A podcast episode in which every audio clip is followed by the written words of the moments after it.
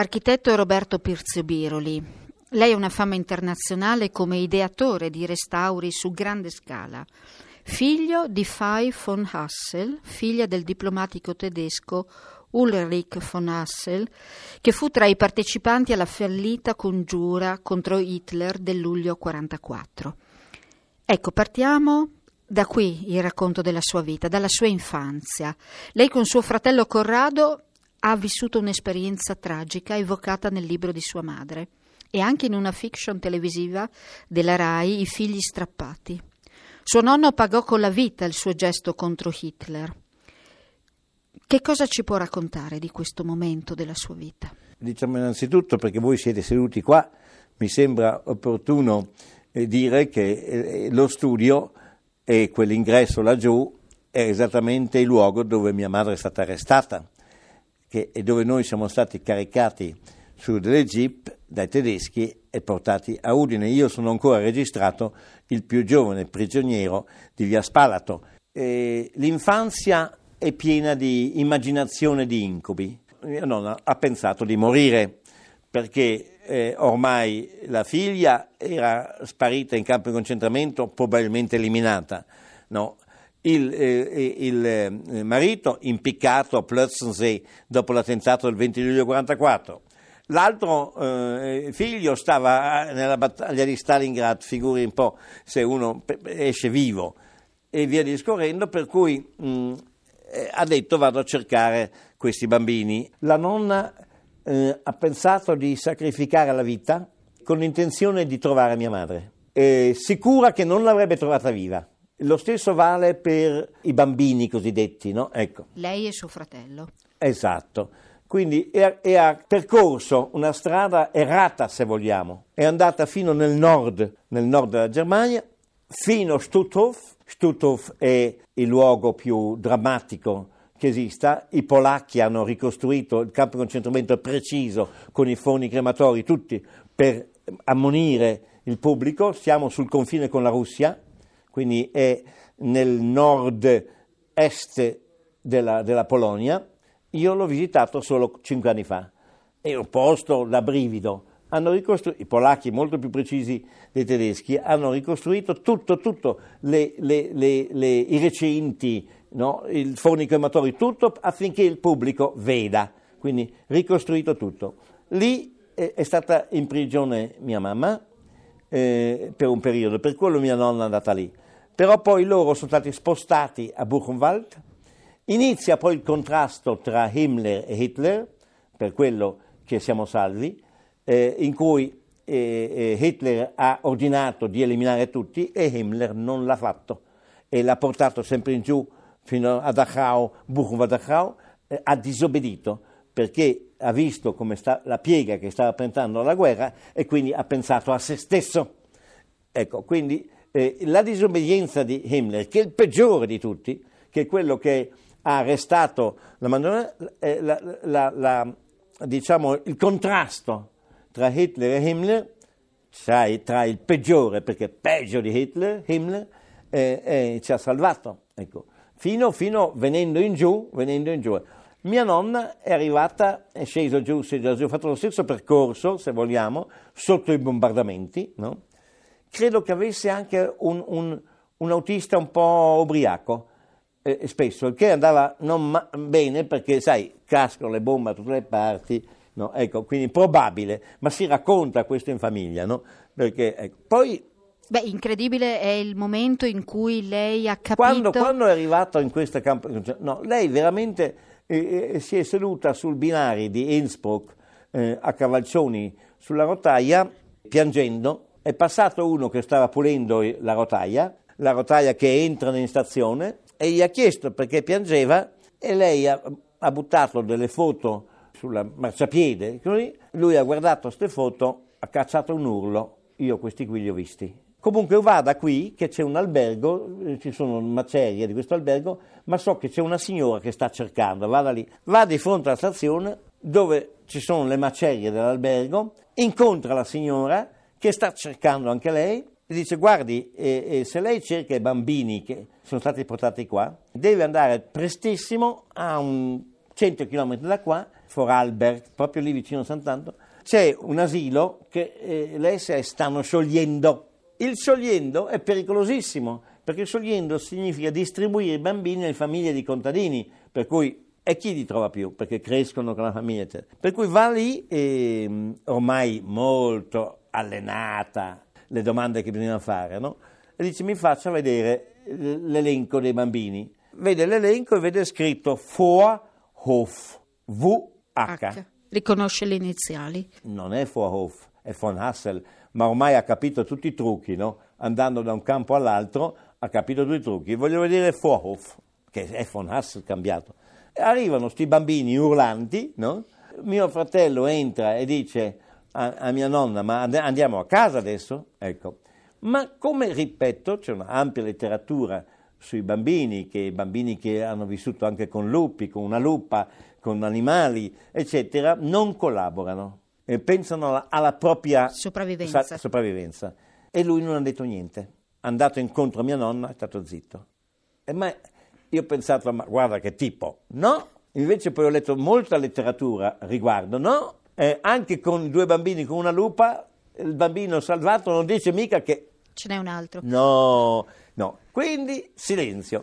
Al che mia nonna, insospettita, ha buttato delle fotografie per terra, sul tappeto, noi giocavamo col trenino, queste robe qua, no, per terra, e io ho cacciato un urlo e ho detto Mirko, che è il nome di un cavallo che era qui sul prato, qui dietro, dietro la casa, qua, no? Eccolo, cioè le SS che erano lì, dice, ha riconosciuto il cavallo, c'è questo, insomma, portateli via, non vedevano l'ora di liberarsi di tutti questi bambini, no? Loro, governanti SS. Ecco, quindi partiamo e siamo andati a Mao. Però qui non si sapeva niente al castello di Brazzà. Molti mesi dopo è arrivato un telegramma, trovate i bambini. Il problema adesso, come si vanno a prendere? Allora, mio padre si è messo in contatto col generale Clark a Roma, si trovava a Roma con i partigiani mio padre, bisogna pensare che mio padre da, da ragazzino era già un alto personaggio, era già capo gabinetto di Parri all'età di 27 anni. Ecco, quindi era con i partigiani, erano i partigiani a Roma, va da Clark e dice mi serve una macchina, dammi una macchina, dammi una mano.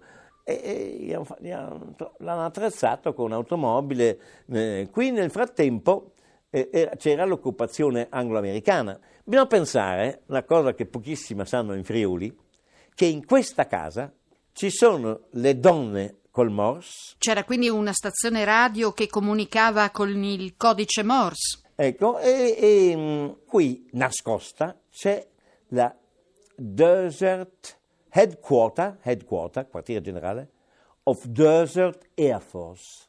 Qui c'è il comando segreto della guerra in deserto. Nessuno sa niente. Nessuno sa niente. E quindi al piano terra, il Morse, no? E sopra parti, per non dar nell'occhio, no? Casomai un controllo, eccetera, tutti in smoking ogni sera. Gli inglesi, sapendo che famiglia c'era, sapendo eh, che sotto, qui al piano terra, c'era il Morse, no? e i collegamenti con eh, la eh, Headquarter of Desert Air Force, al piano di sopra tutti in smoking, ma ogni due sere, no? orchestre, roba, eccetera, in maniera tale, aerei, controlli, eccetera, una normale, cioè gli inglesi eh, eh sono di stanza no? in, in, in, in, Friuli, in Friuli no? vita normale, no? eh, eh un fanno un po' di vacanza, mentre hanno le cose militari sul fronte eh, eh, jugoslavo, eccetera, eccetera. No? Quindi, ecco. Ma questo, pochissimi sanno questa cosa. La sua vita è stata un, veramente un, un, ha avuto un percorso molto drammatico, però lei è riuscito, e proseguendo tutta la sua vita, a farsi conoscere come architetto a livello internazionale. Ci può spiegare la sua passione per il restauro? È ecco. cominciato tutto con eh, il primo cantiere del Friuli in assoluto, perché si apre nel luglio del, attenzione alle date, nel luglio del 1976, il terremoto è nel maggio del 76, io metto insieme degli abitanti che conoscevo di Santa Margherita del Guagno a pochi chilometri da qua, che volevano abbandonare il paese e approfitto della loro riunione che vogliono abbandonare il paese per convincerli di restare. E formo una cooperativa con notaio, con tutto, mi, mi aiuta Facco Bonetti, ambasciatore per i soldi esteri di Zamberletti, Santa Maria del Guagno viene molto propagandata da Comelli, molto propagandata dalla stampa. Noi usciamo da luglio fino a novembre praticamente ogni due settimane e in gran parte in prima pagina. Pompano molto su Santa Maria del Guagno perché stimola gli altri. No? Chi inaugura a mezzo cantiere Santa Maria del Guagno? Zamberletti. Zamberletti trascina questa iniziativa di Santa Maria del Guagno sul piano, sul piano regionale. Zamberletti si è, ha anche stimolato intelligentemente proprio il carattere friulano, chi, chi voleva cominciare subito. E questo è stato fondamentale, quindi Zamberletti diciamo, è quello che non inaugura ma visita il cantiere, il primo cantiere in assoluto simultaneo su tutto il centro storico di Santa Maria del Guagno. Soldi quali? Niente. E Zamberletti che ci trova dei soldi che ci manda l'Alitalia di Los Angeles. Poi ci trova i soldi, mette in moto la Stiria che viene qua a portare un assegno, eccetera. Poi gli americani eh, costruivano le scale per anziani. Tutto Zamberletti col suo consulente diplomatico che era Facco Bonetti. È un aspetto di Zamberletti che va tirato fuori, perché è, è una cosa molto delicata, no? questa idea di, al di fuori dei prefabbricati, che è il suo compito, di stimolare anche chi comincia subito no? il dovere com'era. Cioè lui ha capito il carattere del friulano e quindi sta dietro a chi comincia. E quindi il progetto per ricostruire anche con pietre originali le murature diciamo che la, il, il, il, il, fatto di smontare e, e, eventuali elementi lapidei e catalogarli non comincia Venzone, comincia Santa Margherita del Guagno. Il metodo di catalogare tutto inizia a Santa Margherita del Guagno. Lo so che sono un po' invidiosi alcuni colleghi di Venzone, ma mi dispiace, questa è la verità assoluta, no? anche perché a Santa Maria del Guagno si, si sperimenta lo smontaggio di una casa del 400 e il rimontaggio completo, che si chiama su tutti gli articoli si possono trovare, chi vuole cercare su internet, il cassero del guagno. Questo lavoro di recupero dei borghi è diventato poi, eh, diciamo, un suo leitmotiv nelle lezioni magistrali sì. che lei tiene all'estero e lei ha sempre indicato importante il coinvolgimento delle popolazioni. Sempre, e, e, e bisogna, mh, mm, diciamo, è stata un po' la mia attu, la mia qualificazione anche a livello internazionale. Non a caso sono invitato da Berkeley, che è una università, mi hanno chiamato, mentre ora Venzone, l'Università di Berkeley, che pratica il community design, cioè il disegno con i cittadini. Quindi sono stato chiamato a Berkeley per l'esperienza Santa Margherita e per il fatto che a Venzone ogni insula costituiva delle cooperative. E, e, e questo è disegnato anche in pubblico. Portis è stata disegnata in pubblico, per cui diciamo, il disegnare in pubblico è diventato anche un leitmotiv, no? In Italia, ecco, quali sono i suoi prossimi progetti? La trasversale turistica Cadore-Isonzo. Eh, la lanciai nel 1986 con la provincia di Udine. La trasversalità alpina è carente. Il collegamento Veneto-Slovenia è fondamentale è un collegamento storico, no? sono sempre percorsi di crinale, non praticabile oggi, sono alcuni ponti rotti, ma fondamentale per i, i servizi forestali. Da, da Pieve di Cadore fino in Slovenia, sui crinali, eh, se io da Paolaro voglio andare, mettiamo a, a, a, Villa Santina o da qualche altra parte, devo andare giù e poi risalire su. Non posso andare sui percorsi di crinale perché sono stradacce, ecco. ma è tutto recuperabile. Oggi è possibile, l'ho fatta, eh? l'ho fatta con fuoristrada, eccetera. Da Pieve di Cadore puoi arrivare fino all'Isonzo. Sul, sui crinali alpini, no? Forcella, la Verdet, Paolaro, Licosullo, no? e, e, e, poi, e, poi Cormelians, e avanti, avanti, avanti, Moggio, arrivi lì. Adesso la trasversalità alpina è una viabilità eh, fondamentale perché è un'infrastruttura che permette di gestire il paesaggio, le foreste. Per chiudere, un suo pensiero sulla ricostruzione del paesaggio. Il pensiero di chiusura è che con la partecipazione dei piccoli comuni più che dei grandi. Sono i piccoli comuni che persiedono il territorio, dico Resiutta, dico, no? uh, dico appunto dico, i piccoli con Paolaro, no? il potere reale e la comprensione reale delle risorse del paesaggio, che sono le risorse anche per vivere, turistiche, agricole, dell'alpeggio, del pascolo, quindi della latteria, del formaggio, della malga, no? sono le risorse fondamentali per la nostra vita. No? Ecco. Dobb- dobbiamo occuparci maggiormente di queste risorse, quindi occuparci di ricostruzione. Ci siamo talmente allenati con la ricostruzione delle case, dei paesi, dobbiamo continuare con la ricostruzione.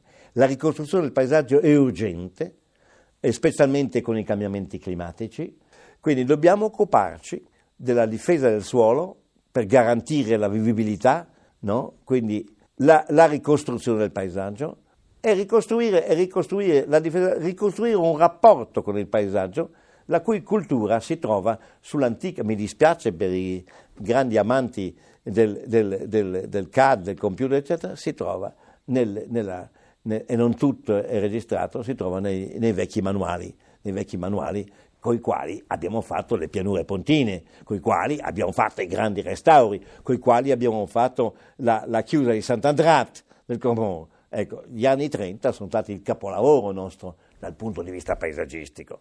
Adesso dobbiamo riprendere queste tracce ed insegnare specialmente che direi che è modernissimo oggi ricostruire sulla vecchia manualistica il, il paesaggio, la difesa del suolo, eh, evitare le frane, il crollo delle montagne e tutto quello che sta succedendo.